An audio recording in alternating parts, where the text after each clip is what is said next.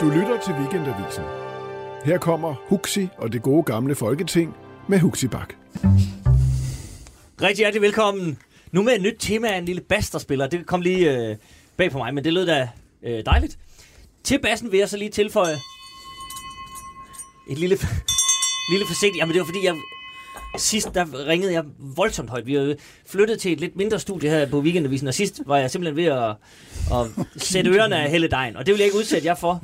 Men jeg vil under alle omstændigheder erklære mødet for åben og byde rigtig hjertelig velkommen her i det gode gamle Folketing til Anne Birgitte Lundholt, Carl Holst og Per Kaalund. Ja. Alle sammen forhåndværende medlemmer af det andet Folketing, som vi ynder at kalde det, for henholdsvis konservative, Venstre og Socialdemokraterne i nævnte rækkefølge. De herrer og den dame, vi skal i dag runde 3 emner. Sidst i den her podcast, der rører vi forbi offentlighedsloven, som mange gerne vil have revideret, men der er 2 partier, der ikke vil. Hvorfor? Det kigger vi på lidt senere. Så skal vi tage et lille kig på nordsøolie. Det er ikke så tit, vi sådan beskæftiger os med det, men lige nu i forhold til klimalov og statskasse og så videre, så er der sådan set lidt at tale om der. Den gode Dan Jørgensen, klimaminister, han er kommet i en... Ja, det er en lidt kilden situation. Hvad gør han?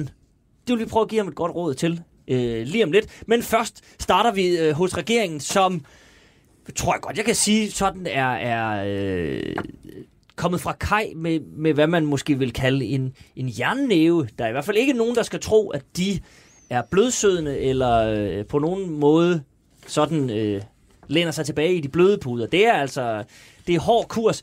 Nick Hækkerup, justitsminister, har selv udtalt, at man vil føre en strammere kurs i bekæmpelsen af terror. Altså strammere, end hvad der hidtil er blevet ført. Og forleden, der præsenterede statsministeren, integrationsministeren og altså justitsministeren et tiltag, som man fra regeringens hånd har valgt at kalde, hedder det, "Vi passer på Danmark". En vidunderlig titel, som ingen kan være uenig i. Så langt, så godt. Og det er 8 tiltag mod IS-jihadister. Og så er det lige ganske kort fortalt. Så nogle af tiltagene har været præsenteret. Det er sådan noget med hårdere straffe for terror. Det er børn af jihadister skal tvangsfjernes. Man skal kunne miste sit danske statsborgerskab. Det skal tages fra dem, hvis de sidder nede i Syrien osv. Det har der været lidt tyvhej om allerede. Hvis man er jihadist og sidder i udlandet, så får man ikke sådan hjælp til retssager, som man ellers har ret til som dansk statsborger.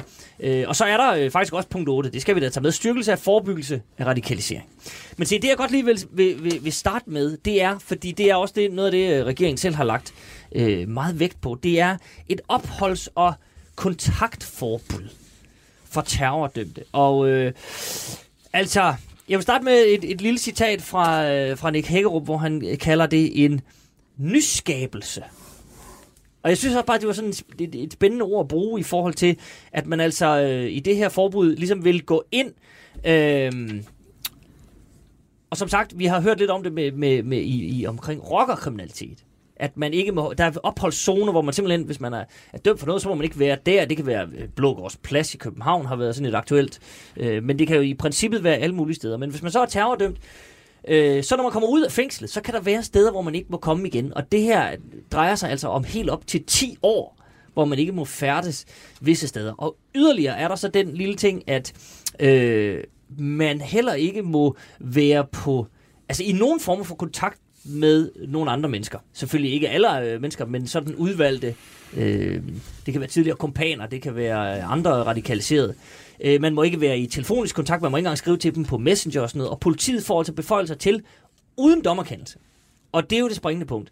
At gå ind hos folk og tjekke, hvem de skriver med på deres computer. Carl Holst, må jeg starte over hos dig? Du er velkommen. Tak, det er jo godt. Hvad siger du til det her? Jeg synes, det er godt et langt stykke hen ad vejen. Det er nødvendigt. Der foregår en kommunikationsmåde i dag, som er helt anderledes, end vi kunne forestille os for bare 10 år siden. Og der er nogen, der ikke vil det her samfund. Og lige pludselig så oplever vi altså nogen blive radikaliseret på en måde, hvor vi kan undre os. Kundbypigen, der lige pludselig ville slå alle ihjel på en jødisk skole. Født og opvokset i Danmark, bliver påvirket. Derfor skal man tage det alvorligt. Jeg synes, det er vigtigt, at vi holder fast i retssikkerheden. Er det så selvmodsigende, det jeg siger? Det er det ikke, hvis man holder fast i det, som jeg læser som intentionen, at dem, man tager fat i i forhold til opholds- og kontaktforbud, det er målrettet og entydigt og alene folk, som har givet udtryk for, at de var radikaliserede, at de ikke ville det danske samfund. Og den del, den skal følges tæt, for hvis der bliver slør i den, at vi taler om en overvågningsrettighed til for mange uden forudgående domfældelse, så er det selvfølgelig et overvågningssamfund, som vi ikke bryder os om. Mm-hmm. Men det, der vil være interessant ved den her, det er, at man sådan set er over på den anden side af det. Det er jo efter udstået straf. Men efter, at de er blevet dømt for at være det. Det er rigtigt. Men det, nu nævner du bare det her med retssikkerheden. Der er vel, det er en del af dommen. Det er jo en del af den dom, de har fået, at når de er ude på den anden side, så vil de blive underlagt den her slags. Så det er jo et spørgsmål om, hvordan din straf er sammensat. Og det her, det er jo en del af den straf, du får, hvor du først afsoner, og derefter kommer du ind i nogle restriktive forhold, som er en del af den dom, du har fået. Og det er jo fuldstændig rigtigt, at lige præcis med de nye, moderne metoder med kommunikation, så er du nødt til at kunne være hurtig, og du er nødt til at være konkret. Og du har jo den basis, at vedkommende er dømt for det. Altså man ved, at vedkommende er det, og vedkommende har fået at vide, at det her, det er betingelserne mine. Mm-hmm. Og så er det jo ikke, det er ikke normal praksis, men det er heller ikke helt fuldstændig uvandt praksis, at der er kriminalitet, der visse steder får en særlig opmærksomhed. Altså den del, der hedder den skærpede straf. Vi kender det faktisk fra ghettoplanen, hvor man sagde, kriminalitet begået i ghettoer får en særlig straf. Ja, helt banalt kender vi det jo. Altså færdselsovertrædelser på motorveje ved vejarbejde giver en skærpet straf, bare for at tage et lidt banalt eksempel. Men et eksempel på, at man kan godt tidligere differentiere strafudmålingen afhængig af, hvor den finder sted. Klart. Så I ser ikke noget sådan i forhold til retssikkerheden, at man nu altså Nick Hækkerup kalder jo det her en nyskabelse.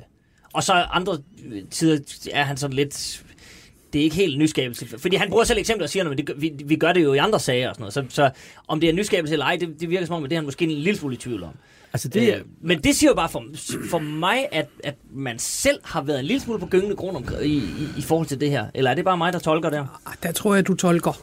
Fordi det er klart, at når du siger, det er en nyskabelse, så er det også for... Så det er ikke mig, der siger det. Nej, det er rigtigt. Når han siger, det er en nyskabelse, så er det måske et forsøg på sådan at sige, nu gør vi virkelig en ordentlig indsats her. Og han har jo ikke meget uenighed i den største del af Folketinget på det. Mm. Men det med at kalde det en ren nyskabelse, det er jeg heller ikke enig i, fordi det har været afprøvet i rockertilfælde. Der er jo også andre tilfælde, hvor folk får forbud mod at opholde sig i nærheden af bestemte personer. Så det er bare sammensat i en anden pakke nu. Okay. Da vi lavede forbeholdet, altså omkring rockerloven, der tog vi udgangspunkt i, at man kender det fra blandt andet landbruget med monoklovsyge. Der siger man, at her er monoklovsyge fare, og så må man ikke være i de områder, og ingen må komme der. Vel? Du må heller ikke gå ud af det. Og så har man haft andre områder, hvor noget er farligt, og man ikke må bevæge sig ind i. Det var sådan set ideen i det rockerforbud, vi lavede i sin tid. Og jeg kan sige, det var sådan, at ægtefæller, hvis det var tilfælde kæreste, forlovede piger til rocker, de ringede ind og sagde, kan min ven ikke få et forbud? Fordi de ville sådan set beskytte mod at gå ind i de her områder der. Mm. Og jeg synes, det man skal hæfte sig ved den lovgivning her, det er så få, det drejer sig om. Altså, hvad det er under 20 jihadister, vi har i dag. 36, tror jeg, det var det? Var det 36 år? Ja, og så er der sådan en lille smule tvivl om, hvor mange der reelt er stadigvæk i. Ja, men det er jo en lov omkring ganske få mennesker, ikke? Og jeg synes sådan set, at hovedtrækken i det her er i orden. Man kan altid diskutere det her med domstol og dommer, men jeg mener, dommerne er inde over allerede i første omgang og siger, at efter udstået straf, så skal du og så videre holde dig fra de områder. Så det er bare lige for at spørge om det her med et grundlæggende princip i dansk lov, og jo sådan, altså alle mulige steder, er, at når man har udstået sin straf, så er man ligesom, så er du tilbage. Ja, men jeg forstår godt, jeg skal bare lige forstå, så det I siger, det er, at når man er færdig med at sidde i fængsel, så er man, fordi dommen nu bliver skruet sammen, som den gør, så er man faktisk ikke færdig med at afzone. Så ikke. Har man en tillægsstraf på, lad os sige, måske 10 år, hvor... indtil man er tryg. Ja, men det er jo så, kan man sige... Hvor fanden bliver man det? Jamen, sådan er det jo også, når man bliver idømt varig forvaring. Jo, der sidder man trods alt inde. Ikke? Det her er et menneske, som har udstået en fængselsstraf, som bliver sat på fri fod, og så skal... I et retspsykiatrisk tilfælde kan en varig forvaring godt ændre sig over tid, i takt med, at man afprøver, i hvilken grad det syge medmenneske er blevet rehabiliteret. Okay. Men når det så er sagt, vi er jo enige om principperne og alle de der ting, men der er et element i debatten, jeg ikke bryder mig så meget om, og det er den der med, vi passer på Danmark. Ja, de folk, der så rejser en finger og er lidt tvivlende eller stiller spørgsmål, de passer også på Danmark med et andet udgangspunkt. Mm. Og der skal vi passe på med, når vi taler om det her, fordi det er jo betændt. Det siger vi alle tre. Vi kan bare godt forstå det og sætte rammerne. Men det må være sådan, at det er tilladt at stille spørgsmålstegnene ved det. Altså, der politi... Prøv lige at mærke til, 10 års data, overvågnings, teleinformation har politiet erkendt var fejlbehæftet, og man gennemgår dommerne, og der er folk, der er blevet dømt på baggrund af data fra politiet, som var forkerte. Mm. Min pointe er bare stilfærdigt, der må være tilladt at stille spørgsmålstegn, når man påtager og påbegynder nye teknologiske vidunder i kampen. Mm-hmm. Men princippet om, hvad det er for nogle retssikkerhedsmæssige rammer, det arbejdes indenfor, bakker jeg op. Okay, men lige den del, det er vel en gammelkendt sag, at man sådan navngiver de her ting noget, så, hvad skal man sige, dem, der vil sige noget imod, fremstår. Altså det, jeg kan da også huske, at Venstre har lavet tiltag, der hedder et Danmark for dem, der kan og vil. Uh-huh. Og i det, nå, jamen, jeg ved godt, du ikke frikender dig selv overhovedet, men det er vel sådan en gammel... Det er fuldstændig rigtigt. Det var ikke den måde, man ville sælge det på, og det var heller ikke den måde, Hækkerup argumenterede på, men der har i debatten været nogen, der ikke havde robustheden til at argumentere indholdsmæssigt, når de blev mødt med et famlende spørgsmål om, holder det her teknologisk, at nu må man tage sig sammen, fordi nu passer vi på Danmark. Fordi teknologi kan være skrøbelig, og derfor skal man være varsom over for det. Okay. Så må jeg lige spille et lille klip for jer, hvis I vil lige tage bøfferne på? Det er bare fordi, lige i forhold til det der med hvilken del, der er hvad i straffen og sådan noget. Jeg sad og så pressemødet med, og der, det kunne være en lille smule svært at finde ud af, hvad Nick Hækkerup mente. Så jeg vil bare lige, nu bliver der stillet et spørgsmål. Jeg tror, det er Peter Lautrup Larsen fra TV2, der stiller et spørgsmål, og så svarer Nick Hækkerup. Så kan I lige, det er mere sådan i forhold til det der med, hvad der er dom, og hvad der er ikke dom og retskendelse og så videre. Det lyder sådan her. Så et spørgsmål til justitsministeren, tror jeg det er. Altså, normalt er det jo sådan, når man skal tjekke folks mobiltelefoner og deres hjem, og så skal man have dommerkendelse, men jeg må forstå på den omtale, der allerede har været i jeres forslag, at det skal politiet ikke nødvendigvis have her. De kan gå ind og, om ikke ransage, så i hvert fald kontrollere folk, ikke bryder med opholdsforbuddet, eller måske især kontaktforbuddet. Er det ikke skred på de almindelige retssikkerhedsregler i et samfund som det danske? Nej, det synes jeg ikke, det er. Det er der flere grunde til. Altså, punkt 1, det er jo ikke et nyt værktøj. Vi bruger det også på andre områder. Rock- og bandeområder, vi bruger det i forbindelse med folk, der er dømt for seksualforbrydelser. Og så skal man også huske på, at retskendelsen jo normalt bruges i forbindelse med politiets efterforskning. Altså, man har en mistanke om, at en eller anden har begået noget kriminalitet, så kommer man til domstolene for at få bekræftet, at man må gerne gøre nogle indgreb af forskellige karakterer, fordi der er en mistanke her. Det er der jo ikke tale om i de her tilfælde. I de her tilfælde er der jo sådan set ikke nogen mistanke om, at der er begået noget strafbart forhold. Der er der jo alene tale om, at man følger op på den dom, som dommeren har givet. Det er forklaret, men er det ikke sådan en lille smule uklart her, at man følger op på den dom? Det er vel ikke sådan, det skal formuleres? Jeg synes faktisk, at det er en meget fornuftig måde at forklare det på, som det bliver gjort her. Netop, at i forbindelse med den dom, man har fået, der har man også fået nogle pålæg, som kræver, at man skal kunne kontrollere det. Og derfor er det allerede besluttet af dommeren, at det må kontrolleres. Det så er der jo ingen grund til, du kan jo ikke sammenligne det med en, hvor der ikke er endnu påvist en kriminalitet, men hvor man har en formodning om det, og dermed skal han dommer ind over for at få lov til det. Her er det jo bevist, og det er dømt, og dermed er det en del af dommen, at dommeren har accepteret, at man kan gå ind og tjekke. Jo, men det er det, men det springende punkt er jo, at fordi jeg kan jo sådan set godt forstå det, når I siger det.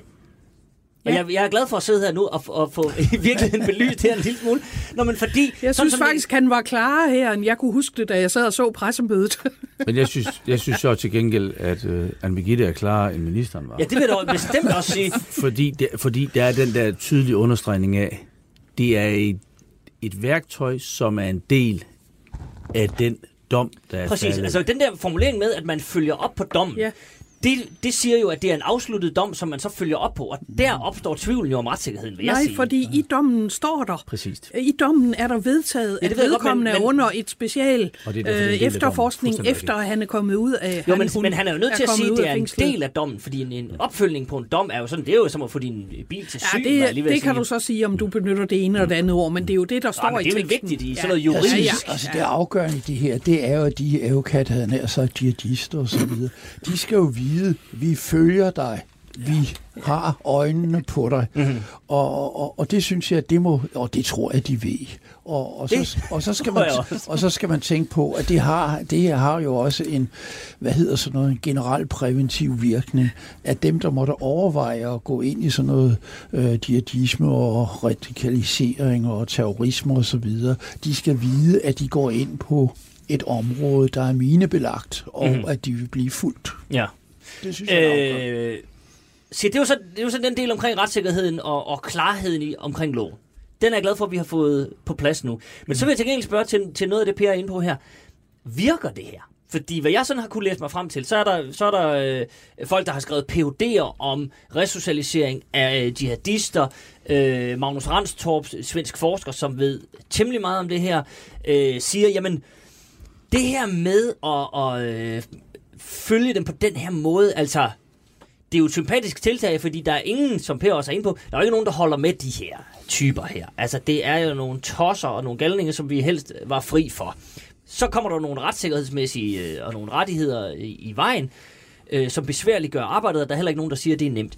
Men spørgsmålet er så, om de her tiltag virker, og de mennesker her siger, jamen det virker sgu ikke rigtigt. Altså det, man ved virker, det er massiv resocialisering. Og det gør man ikke nødvendigvis ved at forbyde dem og komme tilbage til dem, måske dele af deres familie i 10 år. Og det her med at gå ind og holde øje med, hvem de skriver til på Messenger og så videre, det kan være altså decideret kontraproduktivt, fordi det er mennesker, som følger med i, hvordan man kommunikerer hemmeligt. Og hvis de ved, at man overvåger dem på Messenger og det ene eller andet, altså, så bliver det bare endnu mere krypteret. Der er nogle af de her eksperter, siger, jamen PET og FE vil kunne få endnu sværere ved at følge dem, fordi hvis de ikke ved, at vi kigger lidt med på Messenger og sådan noget, så ved man, så kan man sådan følge lidt med on the side, og pludselig bliver det sådan noget fuldstændig krypteret, og der er Snapchat, og der er alt muligt mærkeligt, hvor beskederne forsvinder, så snart de er. Altså, er der ikke en fare for, Carl, at det kan blive nej. Det modsatte af, hvad vi gerne vil? Nej, der er 8 punkter, og alle 8 punkter er en palet, der tager højde for forskellige elementer, og dem, der råber op om, der skal jo være resocialisering, de glemmer det punkt, det hedder kraftig, massiv forebyggelse. Så kan man så men diskutere... det er 1 ud af 8 punkter. Er det måske ikke vægtningen af det? Nej, fordi det kommer jo ikke... Altså, at noget bliver oplistet i punktform er jo ikke et udtryk for, at man ikke vil gøre noget. Fordi allerede i dag, og det kunne man måske folde bedre ud med satspuljemidler, har man finansieret forebyggelse og kunne gøre det endnu mere. De folk, der siger, det her kan have en negativ betydning, fordi så finder de bare andre måder at begå kriminaliteten på, de synes jeg, de skal lige overveje, hvad de siger. Man må ikke forfølge, om nogen kører for stærkt, fordi så finder de bare ud af andre måder at køre for stærkt på. Altså, det er kriminelle folk i en meget, meget snæver kreds. Det drejer sig ikke om mange mennesker, men hvis de får vilje, som de har agt, så kan de gøre skade mod mange mennesker. Det har vi som civilsamfund en interesse i, det bliver holdt øje med. Anne Birgitte? Jamen, og følge op på det, fordi sagen er jo, at man tager lakmusprøven og siger, at man gør ikke noget imod de mennesker her. Fordi det hjælper jo ikke alligevel. Det vil jo svare til at sige, det er jo helt ligegyldigt at sætte en morder i fængsel, fordi han ville alligevel myrde, når han kom ud igen, eller noget i den retning. Det hjælper jo ikke, så man er jo nødt til at statuere et eksempel. Og du har jo en fordel af det her. Det er da rigtigt, at der er en masse kommunikationsformer, dem skulle de nok have fundet alligevel. Men du har en fordel ved det her, og det er, at du ved, hvor de er. Og det vil sige, at hvis det er en relativ begrænset, du kan ikke overvåge dem 24-24, altså alle sammen, men ved, at du også har en kommunikationsovervågning på dem, så ved du, hvor de er. Og det det kunne man jo godt have alligevel. Altså, så godt kender jeg ikke PET, men jeg forestiller mig, at de her 36, der har man al den kommunikationsovervågning, man overhovedet kan komme til, og det har man fået en dommerkendelse til, og alt er godt der. Jamen, så er der jo ikke noget problem. Nej, men så er det mere sådan, så er problemet vel, at så sker det under radaren, så ved vi ikke noget om det. Altså, jeg er helt sikker på, at man prøver på at gå så langt ned under radaren, man kan også med de her. Det er jeg ikke i tvivl om. Per nikker. Jo, det er også et spørgsmål om det her med resocialisering. Ja. Altså, tro på, at det virker for alle, den kan man godt glemme. Altså, det vil virke på nogen, og så er det i orden, ikke sandt? Men andre vil det overhovedet ikke virke på. Mm. Og derfor kan det alligevel forsøges. Men jeg mener, at det sidste tilfælde fra London, hvor der holdt en konference, og der bliver dræbt, som vi husker, to mennesker. Og den, der er uhyret i den her sammenhæng, han har siddet i fængsel for terror, er under resocialisering, og skal til at fortælle den konference om, hvor godt det går, og så videre. Og så går han lige ud og myrder to mennesker, ikke sandt? Og det er jo en stor risiko i alt det her. Men altså, jeg ved ikke, hvad resultattavlen vil vise, men så starter de resocialiseringsprogrammer. Lykkes det for nogen, så er det i orden. Og tro på, at det lykkes for alle, det skal man ikke gøre. Det er ikke enten eller. Nej, men det der argument, hvis man løber Pers argument ud helt her, og nu bliver det selvfølgelig en lille smule ekstrem, så kan man jo lige så vel sige, at hvis de er ude i det der, så kan vi lige så godt, så er det af med knoppen, så kan vi lige så godt bare spare de penge. Nej, der er punktet med resocialisering. Nå, det ved jeg godt, men hvis der er tvivl om det virker, og de kan sidde til en eller anden konference og sidde og snakke om det. Per sagde jo ikke, det er jo ikke sort og hvid, og Per sagde... Nej, det ved jeg godt, du ser nu lidt... Jeg løb linen ud på det. Det er vi med på. Per foreslog det ikke, bare lige hvis der skulle være tvivl om det. Men det finder men det er ikke enten eller, og man ved ikke altid, hvad der virker for den enkelte, men man skal have så meget værktøj i kassen, som man kan vurderes, der skal gøres brug af. Så det er både den hårde overvågning, men også forsøget på at fremælse det bedste i mennesket, altså resocialisering, med bevidstheden om, at for nogen er der succes, og for andre er der ikke succes. Okay. Og er I på nogen som helst måde bekymret for, at når man tager de her skridt, som de fleste godt kan blive enige om, er ekstreme skridt, og nogle gange man er nødt til at tage det er jo det her desperate times, desperate measures og sådan noget, ikke? Det er man nødt til en gang imellem. Men er I overhovedet bekymret for, at det så kan brede sig en lille smule? Altså når man siger, nu vi sidder og taler om, det er jo kun 36 mennesker, men på et tidspunkt, så kan der jo godt opstå en situation, hvor man siger, det er jo kun 360 mennesker. På et tidspunkt, så er det kun 3600 mennesker, og på et tidspunkt, så er det kun 36.000 mennesker. Og så er man lige, og ikke nødvendigvis jihadister, men så er det alt muligt andet, hvor man også siger, at det her, det er jo også forfærdeligt. Og til sidst er vi nede på, men jeg synes jo også, at det er forfærdeligt, at folk kører for stærkt, og så slår vi hårdere end proportionelt. Man skal jo hele tiden være bevidst om, altså vi har alle tre givet eksempler på, hvordan det her lovgivning er inden for rammerne af noget, man har gjort tidligere, og alene det er jo farligt, at man kan henvise til, at man har gjort noget tidligere. Så man skal da løbende stoppe op. Det er også derfor, det har været også vigtigt for mig, ligesom de andre, at præcisere, at det her er altså nogen, der er dømt, og at det er en del af en dom. Men hvis man der kommer og siger, vi kan også måske med fordel tage nogen, som vi tror er i et miljø, men som dog ikke er dømt, så er det jo en glidebane. Så selvfølgelig skal man altid være bevidst om at diskutere fordele og ulemper, og også om der er glidebaner, potentiale til, at noget kan udvikle sig. Jeg tror, det vigtige er, det er afgrænsningen, simpelthen, at man skal koncentrere sig om de her terrorister og terroristmistænkte. Det er dem, man skal koncentrere sig om. Og jeg vil også være betænkelig, hvis det her breder sig ud til, hvad sagde du? 3600 og det var bare ting, men altså jo. Så hvis vi når derop, så mødes vi lige igen. Så er vi ude på en anden marked, og okay. Jeg tror, man skal koncentrere sig. Mm-hmm. Jeg tror, at de fleste af os, vi har håbet, at verden var så god, så det ikke var nødvendigt at lave den her slags. Fordi det er da ikke noget, der er ønskværdigt, men det er noget, der sådan er der jo meget lovgivning. Er nødvendigt, ikke? Og det er det jo, som vi har diskuteret med andre sager før os. Ja. Så det er jo kun et spørgsmål om, at der er opstået noget på verdensplan, som også rammer os, mm-hmm. som er så modbydeligt, så vi er nødt til at trække det strå, der virkelig er hårdt, men stadigvæk inden for demokratiets rammer mm-hmm. her i landet, og det synes jeg er fornuftigt. Vi er alle sammen enige om, at det er ganske modbydeligt, det der går forud for sådan nogle domme her. Ja. Men det er vel netop i sådan nogle situationer, at man skal træde meget varsomt i forhold til den her lovgivning. Lad mig et sidste spørgsmål i forhold til det her. Kunne man forestille sig, fordi der har været snakket lidt tidligere om sådan noget, at hvis nu regeringen gennemfører det her, så skal der jo dømmes, og der er jo ikke noget af det her, der sker, før der er en dommer, der idømmer sådan en straf her. Øj. Hvis nu det ikke rigtig sker, hvis der kommer et par stykker hjem, og de ikke når helt op på den her ekstreme straf, kunne man så forestille sig, frygter I, havde jeg nær sagt, at der kan komme et politisk pres, for at få idømt de her hårde straffe. Altså, vi har jo set det nogle gange, politikerne, der sådan ikke altid, altså, de har i hvert fald korte arme i forhold til armslængde og sådan noget. Vi har jo set Dansk Folkeparti tale dunder til dommer, og nu skal der altså dømmes hårdere, og så videre, og så videre. Altså, jeg vil godt lige holde Dansk Folkeparti ude for det her. De har en speciel indstilling til det her. Men det er jo men de sådan... sidder dog i Folketinget. Det er jo, men det var bare for at forklare det på den måde, hvor jeg tror, at de fleste godt ved, hvad der foregår. Så gør vi sådan. Fordi der er tale om, at politikerne sætter lovene, og politikerne sætter straffen, og dommerne dømmer. Men hvis man har sat en lov og haft en hensigt med den lov, og det viser sig, at den ikke virker, om det så er i forhold til domsfældelse, eller det er i forhold til noget andet, hvor man har lavet en lov, så er det jo politikernes pligt at gå ind og redigere loven, sådan så man opnår den hensigt, man havde med loven. Mm. Og det er ikke at gå ind og pådømme dommerne, at de skal gøre noget andet, men det er jo at sætte lovgivningen sådan, så du rent faktisk med dommerne opnår det resultat, du havde forestillet dig, du skulle opnå. Mm-hmm. Så det er lidt forkert, det der med at gå ind og sige, jamen så blander man sig. Jamen man skal blande sig ikke i selve den konkrete dom, men man skal blande sig i, om loven virker. Mm-hmm. Og det drejer sig jo også om loven virker til den domfældelse, som du havde forudsagt, der skulle ske. Mm-hmm. Men det er et spørgsmål, om man går for vidt.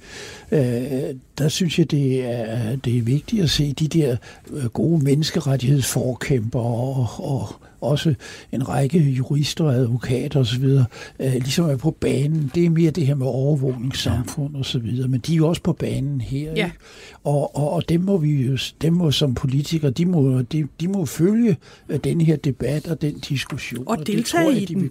Og deltage i den. Ja, og deltage i den. Fordi det er jo ofte sådan, så det er dem, der er på Christiansborg, der bliver bebrejdet, at de blander sig i, hvad udfaldet er. Ja. Men det er ikke den ekspert, der faktisk også blander sig i, præcis, hvad udfaldet er, præcis, der får den samme kritik i offentligheden. Ja, men og det er jo en skævhed. Men bortset fra, at de ikke lovgiver. Altså, det er mere det. Der er men sådan det er jo, en vekselvirkning der. Men du skal jo ikke sige, at lovgiverne har mindre ret til. Jeg taler ikke om konkrete domme. Jeg taler om et lovkompleks og resultatet af det. Altså, lovgiverne må jo have lige så stor ret til at blande sig i det. Som det muligt for, ikke? Det synes jeg også, de har. Vi skal bare være forsigtige, for jeg kan huske, Birthe Rønn Hornbech var jo altid efter os, fordi vi udtalte os om retssager og domme og så videre. Ikke? Altså, jeg er jo så gammel, så Birthe Rønn Hornbech gav mig et svirp nede i grebningen i Folketinget, fordi jeg udtalte mig om det udfald, jeg mente, der burde komme af Tvind-sagen. Der kan jeg altså bare lige benytte lejligheden til, hvis Birthe Rønn lytter med, så er der altså stadigvæk en stående invitation til at deltage i det gode gamle Folketing. Hun har pænt takket nej et par gange, men jeg håber sådan, at hun vil have lyst en dag. Det vil være en udsøgt fornøjelse. Så siger jeg, arme de to andre deltager. Nej. Det skal som, jeg tror, det er mere mig, der kommer til at stå for skud. Men lad det, altså, jeg må også sige, det værste ved den sag, det var dog trods alt også, at Birthe, hun fik ret, og det var nok en af de gange, hvor lovgiverne netop var nødt til at gribe ind bagefter for at ændre loven, fordi at frikende Tvind på det tidspunkt, det var efter min mening forkert. Men sådan var loven, og sådan det var derfor, så det var ikke dommen, der var forkert, men loven var forkert, ikke? Præcis. Nå, men så kan jeg da lige benytte lejligheden til at sige, hvem der er her i dag. Lige gentage det, skulle man have glemt det. Anne Birgitte Lundholt, Carl Holst og Per Kaalund er på besøg i det gode gamle Folketing. Apropos det her med at se en lov efter i sømmene, når den har været lidt undervejs. Det tænker jeg, det kan vi lige kigge på nu så, fordi offentlighedsloven af 2014, 1. januar 2014 trådte den i kraft. Og allerede der var den sådan relativt kontroversiel. Der var mange, der sagde, det er da ikke nødvendigvis godt, det der 24b-paragraf om ministerbetjening. Hvad er nu det for noget? Og ja, jeg tror I alle tre, i hvert fald Per og Anne Birgitte, som er seniorer i det her program, vi har da diskuteret det indtil flere gange. Det har vi, siden, jeg tror da vi har gjort det samtidig. Ja. Siden 2014. Det er jo blevet diskuteret en del gange. Men nu her for nylig, nærmere bestemt, nu skal jeg lige have det fuldstændig korrekt, 14. januar blev der fremsat et forslag til vedtagelse. Det blev fremsat af Peter Skåb fra Dansk Folkeparti, Carina Lorentzen Denhardt fra SF, Rosa Lund fra Enhedslisten og Nasser Carter fra Det Konservative. De ville faktisk gerne, endnu en gang, der er jo blevet fremsat et par forslag til revision af den her offentlighedslov, have set den efter i sømmene, og det er ikke fordi det er så langt, så derfor tænker jeg lige, at jeg læser hele forslaget op, fordi det er sådan set hovedet på sømmet omkring, hvad vi lige skal vende nu her. De skriver, Folketinget finder, at der er behov for at foretage ændringer i offentlighedsloven for at reetablere en åben, forståelig og gennemsigtig forvaltning i Danmark. Med den nye offentlighedslov, der trådte i kraft i 2014, blev der indført en række undtagelser for aktindsigt med den begrundelse, at man ville beskytte den politiske beslutningsproces. Erfaringerne med de indførte undtagelser har dog med al tydelighed vist, at de har været for vidtgående. Folketingets ombudsmand har således konkluderet, at offentlighedens adgang til aktindsigt er blevet væsentligt indskrænket med den nye lov, ligesom eksperter har kritiseret loven for helt at mørklægge indsigten i de politiske beslutningsprocesser. På den baggrund pålægger Folketinget regeringen at foretage en revision af loven med henblik på at opnå størst mulig åbenhed for borgerne og mulighed for at føre demokratisk kontrol med de offentlige myndigheder. Ja. Yeah. Det er da blidt formuleret. Ja, er det ikke det? Jo, det er meget blidt formuleret. Men det kan vi da godt lige tage til en start. Ja. Det skal man vel i sådan et forslag til vedtagelse. Det er ikke der, man skal tale dunder, vel? Det er jo et beslutningsforslag, og det er et beslutningsforslag, der kommer fra to sider af Folketinget, og kommer fra de partier, der hele tiden har sagt, at der skulle revideres i loven. Ja, og der er jo ikke, det er jo lidt sjovt, at de ikke er med. Ja, det er det faktisk. Det ved jeg ikke, hvorfor. Men sagen er jo, at det siger jo ikke andet, end at man nu skal tage en revision og se, hvor man er gået for vidt, og se at finde en løsning på det. Og jeg garanterer for, at der er jo ikke enighed på, hvor langt man skal gå blandt de fire, der har stillet. Kanterne er filet af her. Kanterne er filet af, så jeg synes jo, det er helt uskyldigt, og faktisk i overensstemmelse med de diskussioner, der har været i Folketinget tidligere, nemlig se det igennem. Jeg er jo af den opfattelse, at der er mange af de ting, der foregår i den politiske beslutningsproces, som der ikke skal være aktindsigt i, fordi der er nogle ting, du er nødt til at kunne have nogle forslag kørende frem og tilbage, uden at der behøver at være aktindsigt i dem. Men hvis vi er gået for langt, det er også specielt, og det vil jeg så sige, med det politiske embedsapparat, som den nuværende statsminister har sat op, så er det her jo mere sprængfarligt, end det har været før.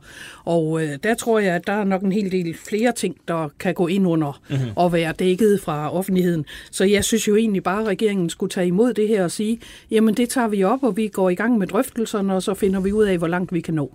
Men der har jo været en blokering fra S og V hele vejen igennem. Det har der nemlig, og den vender vi lige tilbage til. Bare lige til nye lyttere, som måske er lidt ikke så velbevandret i offentlighedsloven. Det kan man jo ikke bebrejde dem.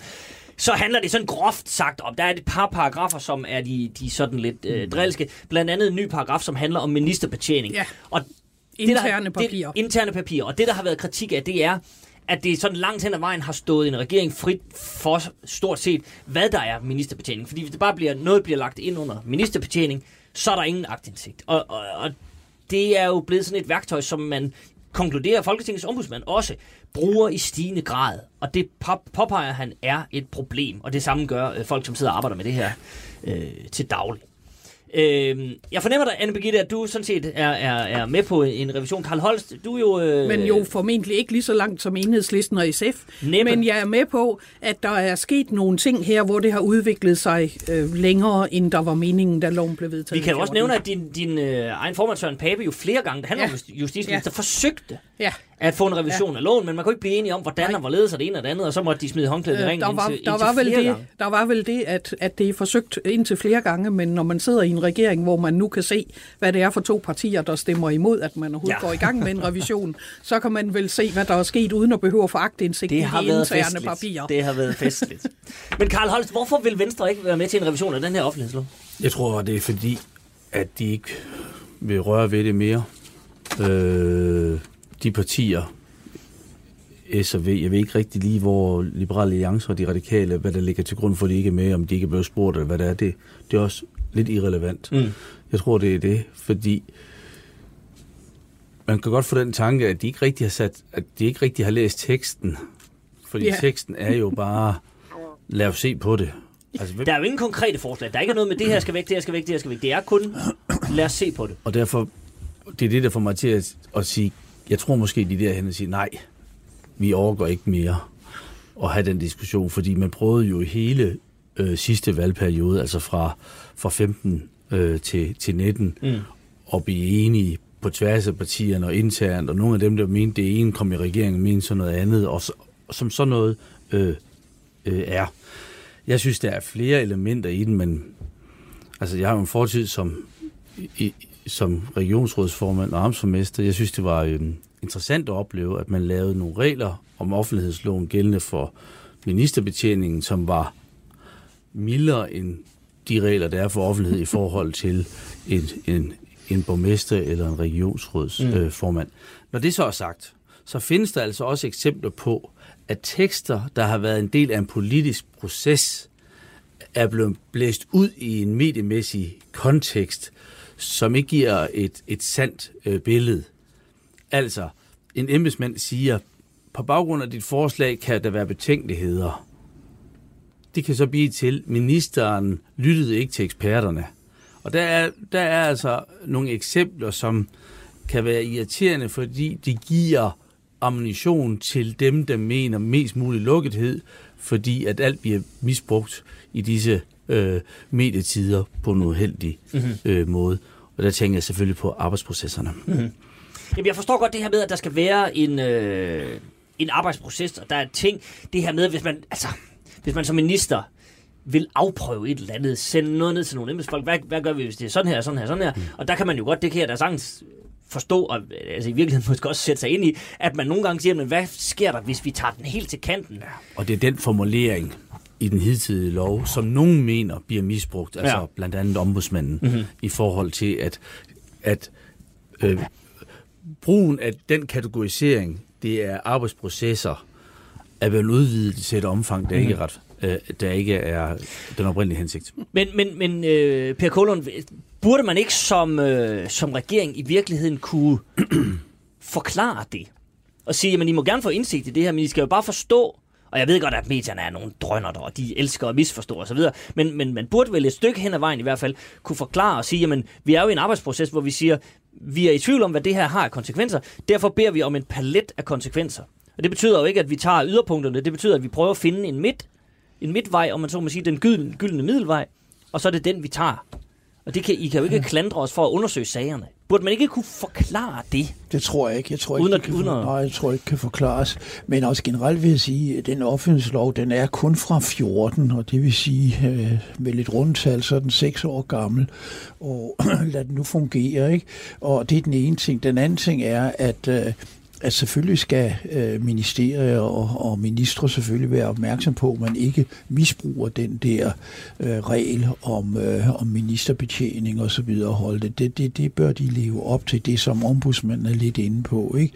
Men i øvrigt vil jeg sige, at der bliver jo aldrig fred om den offentlighedslov, fordi der vil altid stille nye krav om, hvad man kan få og ikke få og så videre.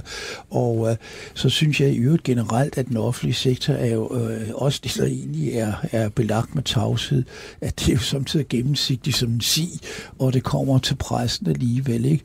Og det, jeg synes må være afgørende, det er, at der er det her rum for politiske overvejelser i et ministerium. Det bør der være plads til, og det bør være fortroligt. Det bedste, det er sådan set at give et eller andet tænkt eksempel. Hvis nu sundhedsministeren ville sige, hvad vil det egentlig betyde at indføre en betaling på 100 kroner for hver lægebesøg? Kan jeg ikke få belyst det? Det synes jeg, han skulle have ret til, altså at få sit system til at belyse det. Og så der havde været offentlighedslov omkring det her, ikke sandt?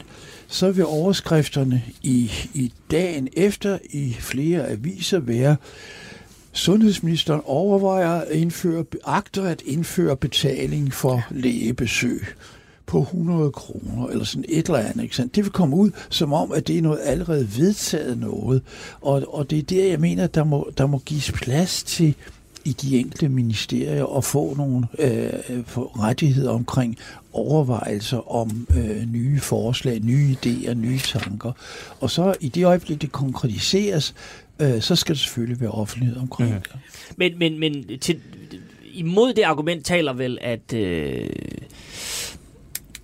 man burde jo vel kunne forklare sig ud af det der, altså når myndighederne, eller når medierne, ja, det synes I måske ikke, man kan som politiker, men jeg mener da stadigvæk, at man burde kunne forklare sig ud af sådan en ting, og sige, men det er jo ikke, vi afsøger et område her, og det må I tage stille og roligt. Og virkeligheden, altså, nu siger du det her med, at der bliver aldrig fred. Jeg kan bare huske, at det kan vel have den modsatrettede effekt. Jeg kan huske for eksempel, da Bjørn Korten var finansminister, der havde vi nogle sager, hvor han ikke ville... Altså han holdt op med at informere nogle udvalg om nogle ting. Nu har jeg simpelthen glemt, hvad det var for et udvalg. Der var en sag om et udvalg, som han ikke havde sendt oplysninger, fordi han sagde... Dong. Der var noget dong, hvor han sagde, prøv at høre, det er fuldstændig rigtigt. Han ville ikke give oplysninger til et udvalg om dong, fordi han sagde, jeg ved, det kommer ud. Det er jo også et problem. Altså så tilbageholder man jo oplysninger fra Folketinget. Ja. Og det, så ender vi jo et eller andet helt bizarrt, ikke? Altså. Der er nogle grænser, der ikke skal overskrides her. Selvfølgelig er der det, og folketingsudvalg skal jo orienteres og så videre. Men altså, det der med altså pressen, der har jeg altså ikke tillid til andet, end at de vil køre det op, vildt op. Men selv hvis de kører det vildt op, bør man vel som minister eller et eller andet kunne gå ud og sige, prøv her, det er helt kaksart. Ved du hvad, Huxi, lige her, der er vi helt enige. Og det der, vi aldrig ændrer i offentlighedsloven, for det der skal du bare have mulighed for. Du har problemet, at sådan en sag, der kører, hvis du får en aktindsigt i for eksempel en 100 kroners betaling for lægebesøg. Altså, den kommer til at køre i 500 medier, inden du overhovedet når til en minister, der siger, at det der er et forslag. Og så kommer næste artikel i avisen, det er så, ministeren har nu trukket sit forslag tilbage. Yeah. Det er den eneste reaktion, du får på det. Og jeg er enig i, at det der arbejdsrum, det er du nødt til at have. Også som minister. Jeg har som minister været udsat for sådan en føling, jeg havde i systemet, der rendte ud i det der. Og det var rædselsfuldt, fordi det endte jo med, at beslutningen blev faktisk modsat rettet af, hvad den skulle have været, for du er nødt til faktisk at trække endnu mere tilbage. Så det er slet ikke den form for revision, jeg har i tankerne, når jeg snakker om det her.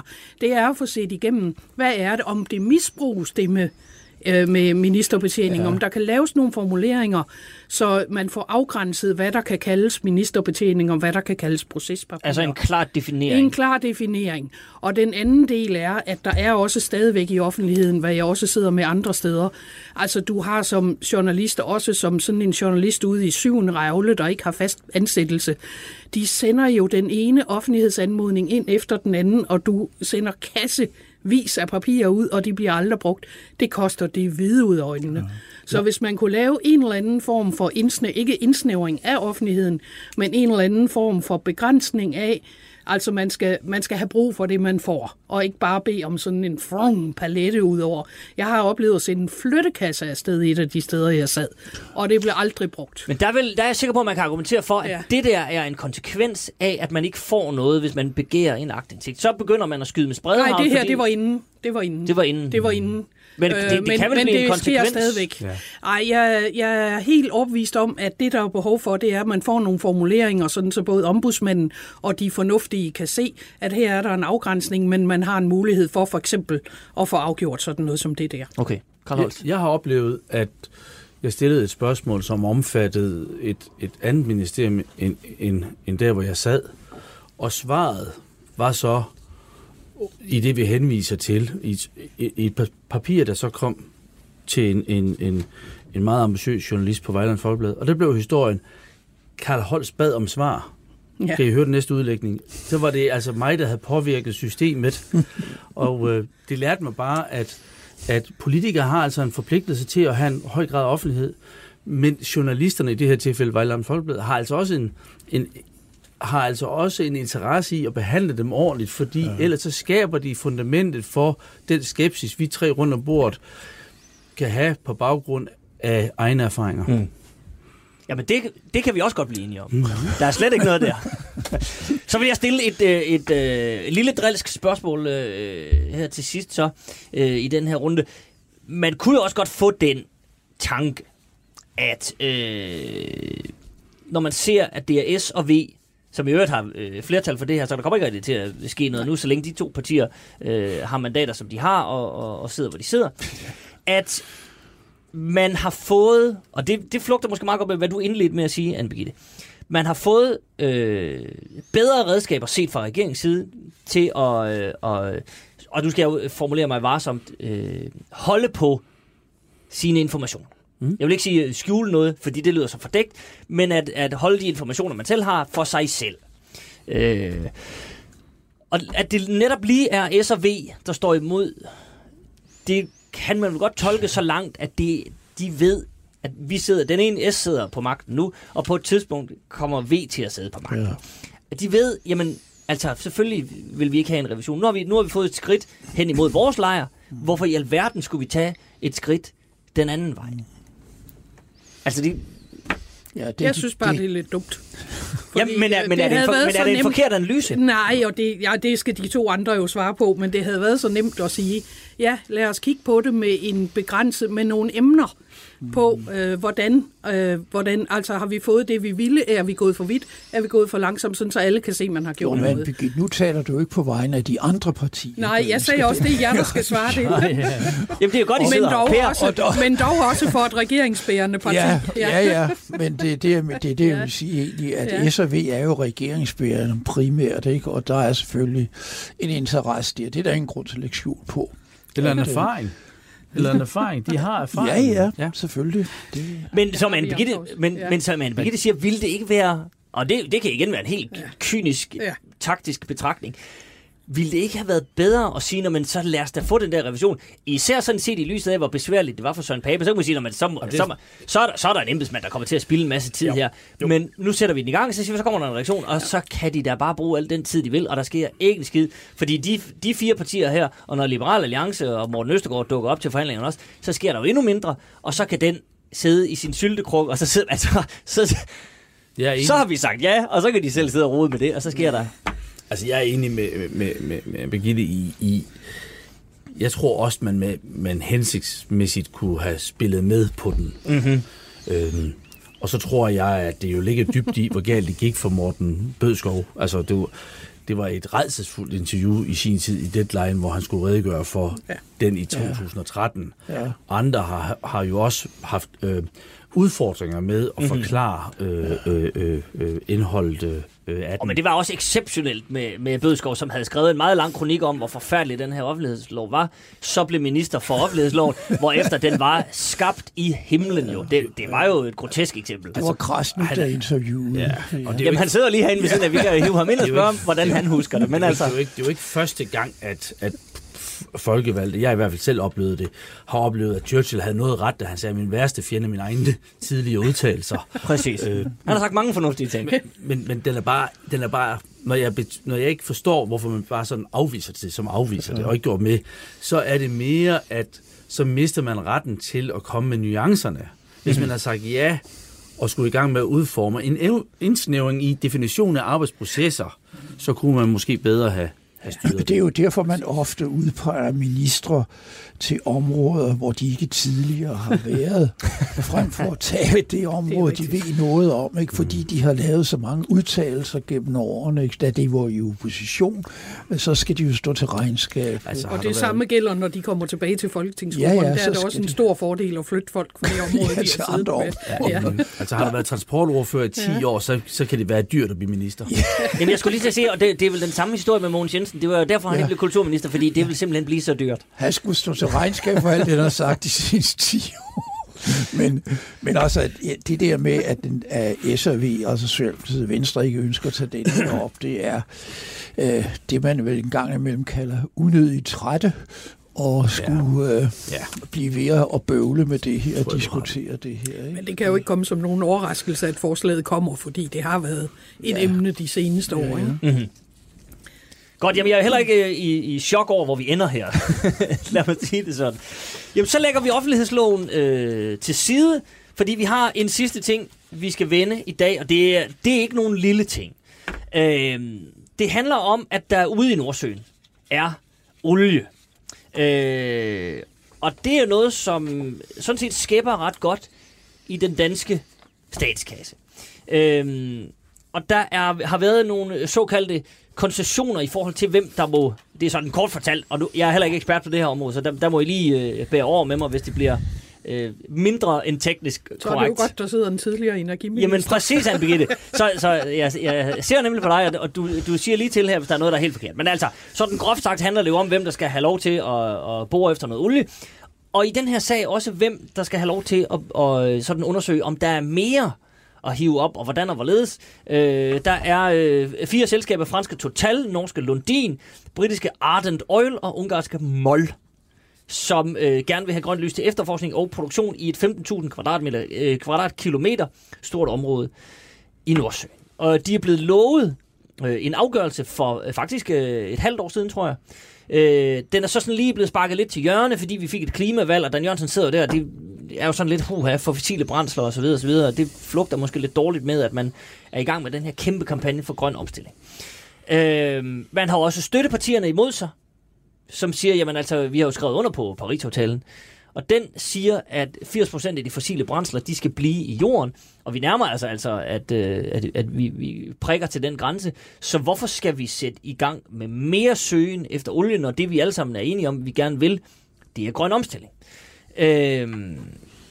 Det er sådan i princippet humlen, men Anne Birgitte tager helt fejl, hvis det handler om, at Dan Jørgensen er i den lidt kildende situation, at han står med en klimalov, som skal forhandles, og alting skal være grønt, og de har virkelig slået sig op på det her med 70% osv. Og han sikkert langt hen ad vejen godt vil sige, jamen så siger vi nej til det her, så lukker vi for Nordsøen, sådan groft sagt, men at det jo koster mange, mange milliarder. Jamen det er bare ikke så. Og derfor er det en svær beslutning. Nu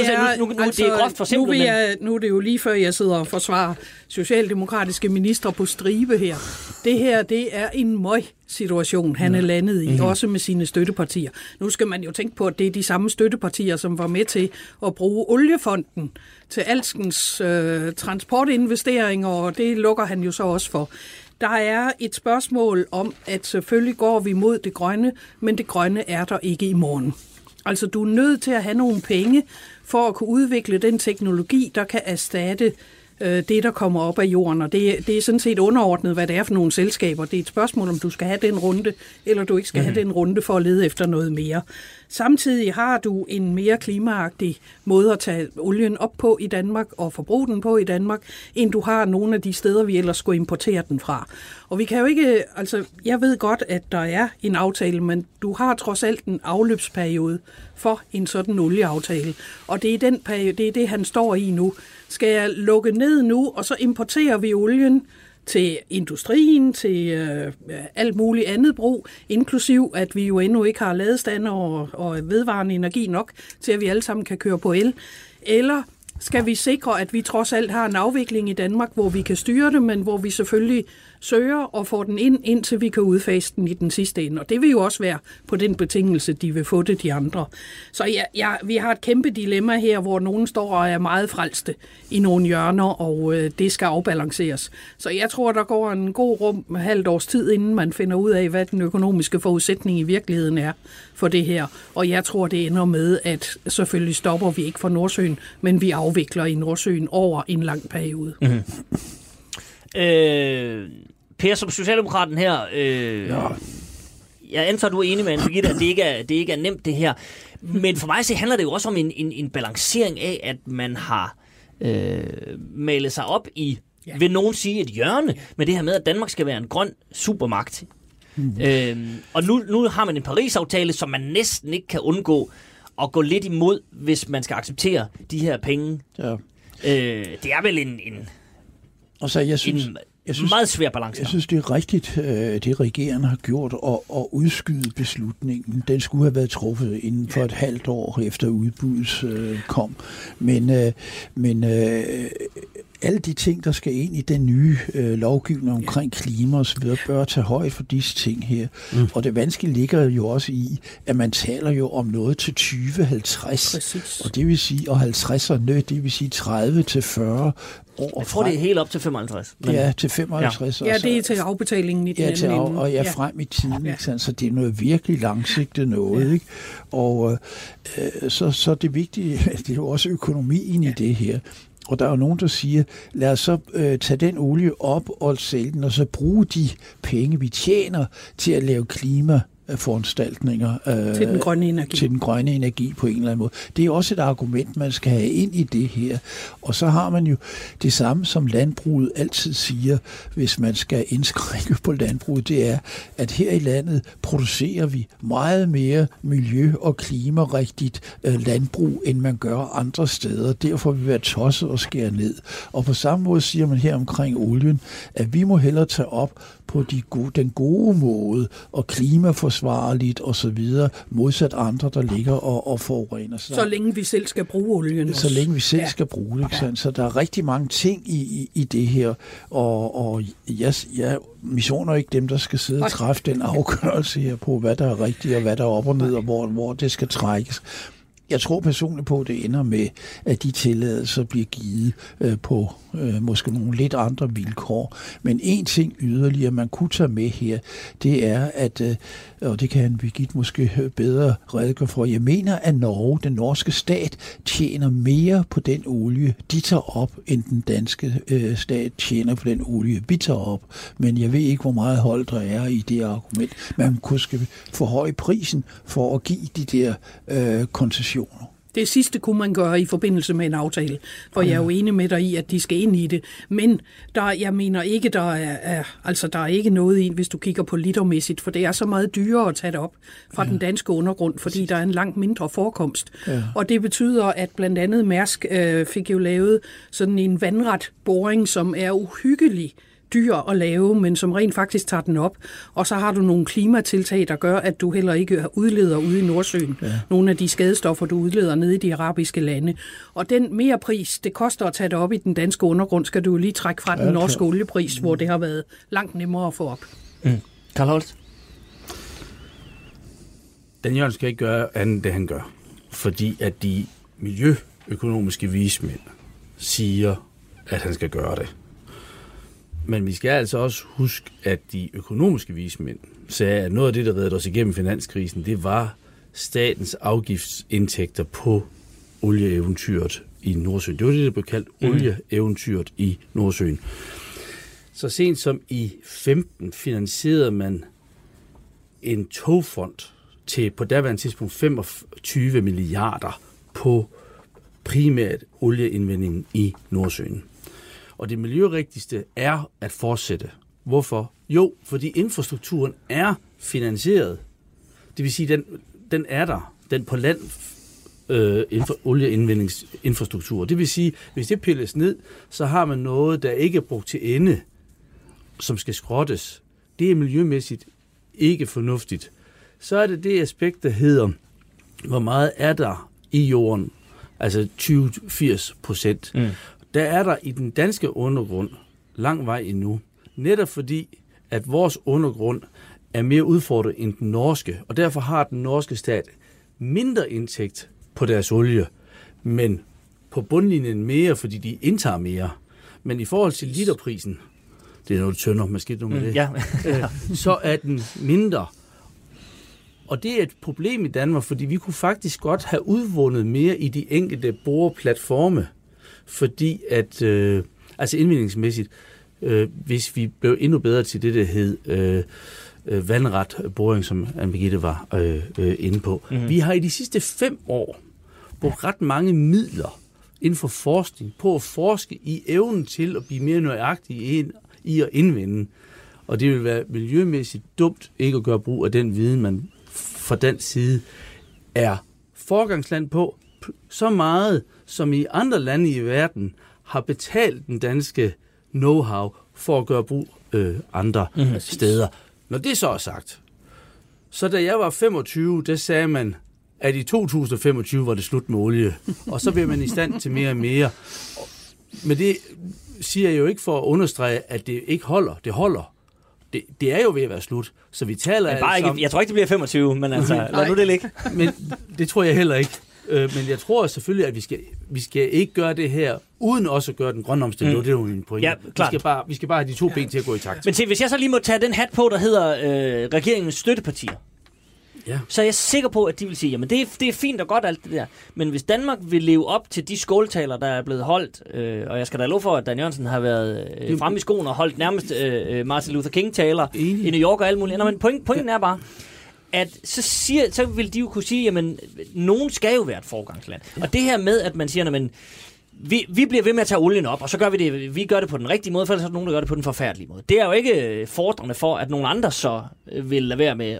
Altså, det er vel bare, det er jo ligesom hybridbiler. Det er jo at forsinke. Men allerede jo, men i 14, da man planlagde det 7. udbud, sagde den daværende finansminister, nu kører vi, og nu må vi se. Allerede der sagde de radikale, de var altså i regeringen, at de syntes, at vi skulle lade alt olien blive. Så det er ikke nyt, at regeringens støttepartier har den opfattelse, som de har.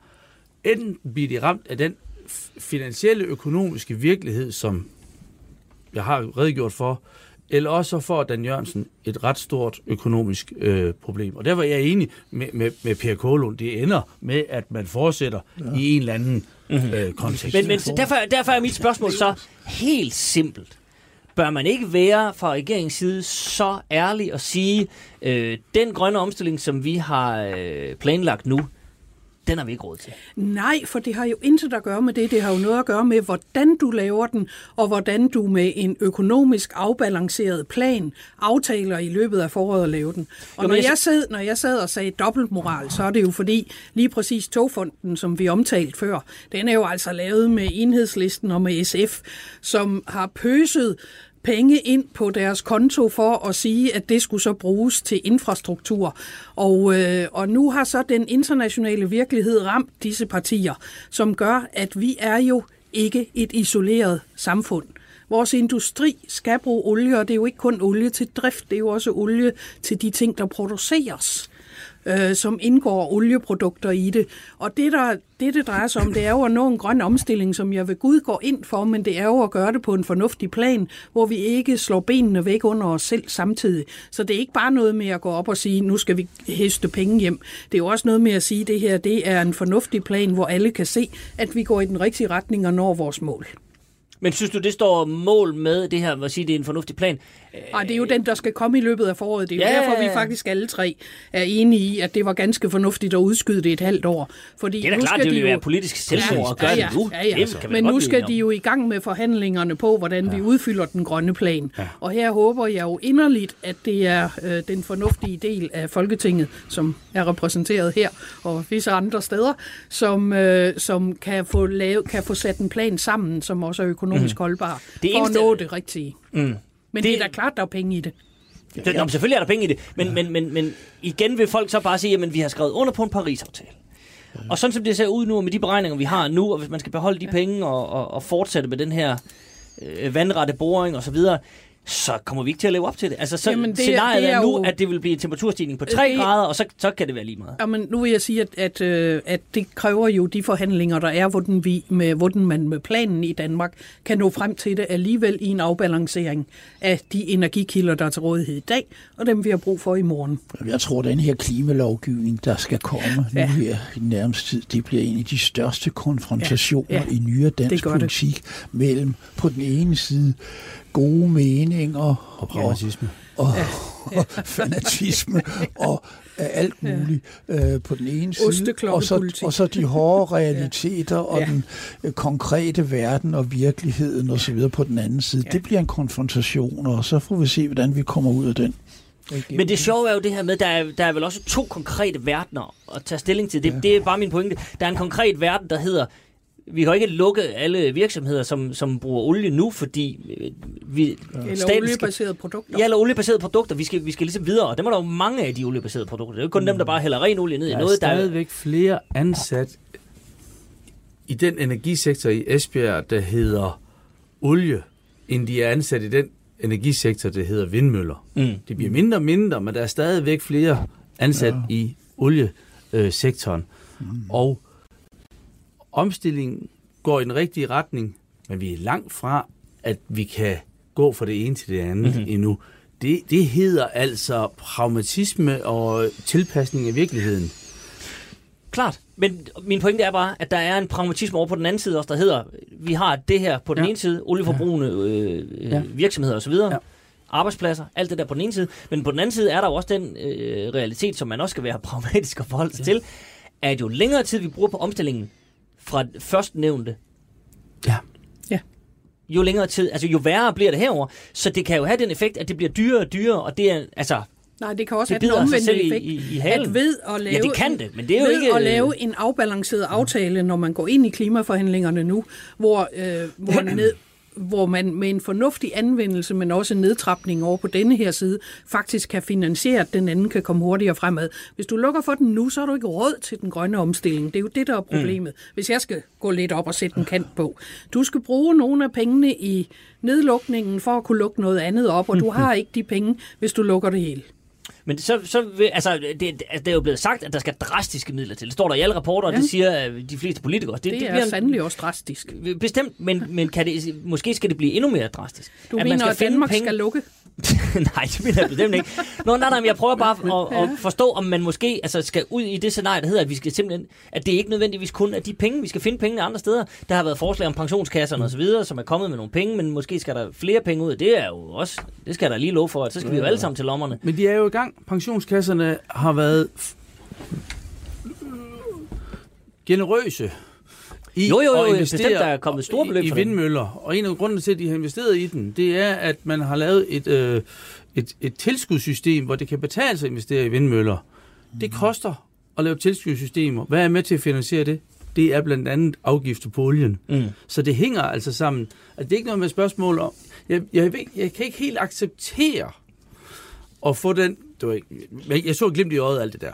Men jeg kan ikke helt acceptere at få den, der hedder... Det er bare fordi, du ikke er ambitiøs nok. Jo, det er netop det, jeg er. Fordi vejen frem til at få råd til den grønne omstilling, det er, at vi gør det på en måde, hvor vi får nogle indtægter, heriblandt fra olieafgifter. Mm-hmm. Dem, der ikke vil have de penge, har ikke råd til at lave den grønne omstilling. Så planen må være, at... Den plan skal jo, hvad skal man sige, der skal udarbejdes en eller anden økonomisk plan for, hvordan de her penge så også hurtigt og ambitiøst nok følger med den omstilling, som er blandt andet nedfældet i Paris. Ja, for man kan da fyre de 10.000 mennesker, og så skal de få et andet arbejde, så skal de ud og køre en bil, og det giver en CO2-udledning, som er katastrofal. Jamen, det hele hører der med. Klart. Jeg tror, den største politiske opgave, det bliver at forklare befolkningen, at den omstilling, man går og drømmer om og gerne vil have og forestiller sig, det kommer til at koste. Og jeg synes, man skulle tage eksemplet fra det her med mere normeringer og minimumsnormeringer i daginstitutionerne osv. Det råbte alle folk op om, og det skulle man have, og det ville være godt osv. Der var ingen, der sagde noget om, at det ville koste på taksterne for børnehave og vuggestue. Nej, det bliver frygteligt konkret, ikke? Og det bliver frygteligt konkret her i løbet af kort tid, når de normeringer kommer, og man skal betale mere for sine børn, og så vil der komme andre løsninger med private pasningsordninger og så videre og så videre. Det kan blive også en lidt rimelig dramatisk omstilling, der kommer der. Og på samme måde tror jeg også på klimahistorien, at den største politiske opgave, det bliver at forklare befolkningen, at det her, det kommer virkelig til at koste på din levefod. Og vi gør det på den bedste din tilværelse og så videre, ikke? Men tillykke med det, der er en stor opgave. Altså de 70% kan man ikke engang nå ved at lukke alt, altså det tænkte eksempel, alt CO2-udledning fra transportsektoren eller fra landbruget. Bare for at få en fornemmelse af, hvad de 70% drejer sig om. Og de to sektorer kan vi jo ikke undvære i forhold til de skatteindtægter, det giver til Nej, men det er jo korrekt, og det skal man da også give Dan Jørgensen den kredit, og hele regeringen sådan set, at man var jo ude at sige, at de 70%, de indebærer 5%, som er fuldstændig usikre, som i princippet beror på magi, fordi man kan nå med de nuværende teknologier og lukninger og det ene og det andet, hvis det bliver meget drastisk, 65%. Og så udstår der 5%, som man krydser fingre for, at man vil kunne teknologisk udvikle sig frem til, op til den her grænse. Ja. Så er der en lille sidste ting, jeg bare lige vil løbe forbi, og det er måske en understregning af alt det, vi har siddet og talt om nu her, at det her, det er komplekst, både politisk og finansielt. Nemlig at i Finansministeriets seneste økonomisk redegørelse, som er sådan en lille, jeg vil lige vil sige en lille pamflet, det tror jeg nu ikke, det er. Men det er en ting, de laver en gang imellem, hvor man ligesom kan få et overblik over, hvad staten går og roder med sådan økonomisk, hvis man har lyst til det. Der lægger de et scenarie til grund for den grønne omstilling og indtægter fra Nordsøen, og det er det, der er lidt interessant, men det understreger vel besværlighederne i realiteterne. At scenariet for, hvordan man skal nå frem til 2047 med de her indtægter og sådan noget, det lægger til grund, at landene omkring os ikke lever op til Paris-aftalen.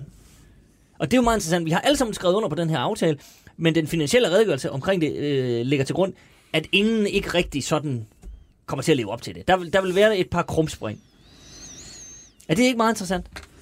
Jo, jeg forstår ikke sammenhængen det i, så det beklager jeg. Den har jeg ikke læst. Men, jeg har heller ikke læst det hele økonomiske redegørelse. Det vil jeg bare, men jeg vil kun sige, at hvis man skal nå et resultat af en så stor art, som det, der skal ske her med olieaftaler og med alt, og med Finansministeriets godkendelse, så kræver det nok, at man lukker sig inde, og at der ikke er offentlighed omkring papirerne, og at man simpelthen bliver siddende, som i den bedste overenskomstforhandling, indtil man er færdig, for ellers så sker det ikke, og så er det da klart. Men altså, jeg ved ikke rigtig, hvad der ligger bag den udtalelse der. Nå, det ved jeg nemlig heller ikke. Det var derfor, jeg ville spørge jer. Jeg synes bare, det var en spændende formulering. Ja. Nå. Det er ikke alle planer, der holder. Nej. Så smukt kan det siges, Per Kaalund. Jeg synes, der må være lagt noget ind i apparatet i modellen. På mange måder er det et udmærket sted at slutte af for i dag, tror jeg. Det er ikke alle planer, der holder. Men altså, jeg synes, at vi kom igennem den trepunktsplan, jeg havde lagt for i dag. Det skal I have tak for. Den holdt, trods alt. Tusind tak til Anne Birgitte Lundholt, tak til Carl Holst, og tak til Per Kaalund. Vi er tilbage her på Weekendavisen og det gode gamle Folketing i næste uge, samme tid, samme sted. Og man kan selvfølgelig også høre os på Podimo. Det har jeg lige lovet at nævne. Tak for i dag. Podcasten er sponsoreret af Maxus, som netop er lanceret i Danmark med 100% elektriske biler med moderne teknologi og højt udstyrsniveau. Find din forhandler på maxus-danmark.dk.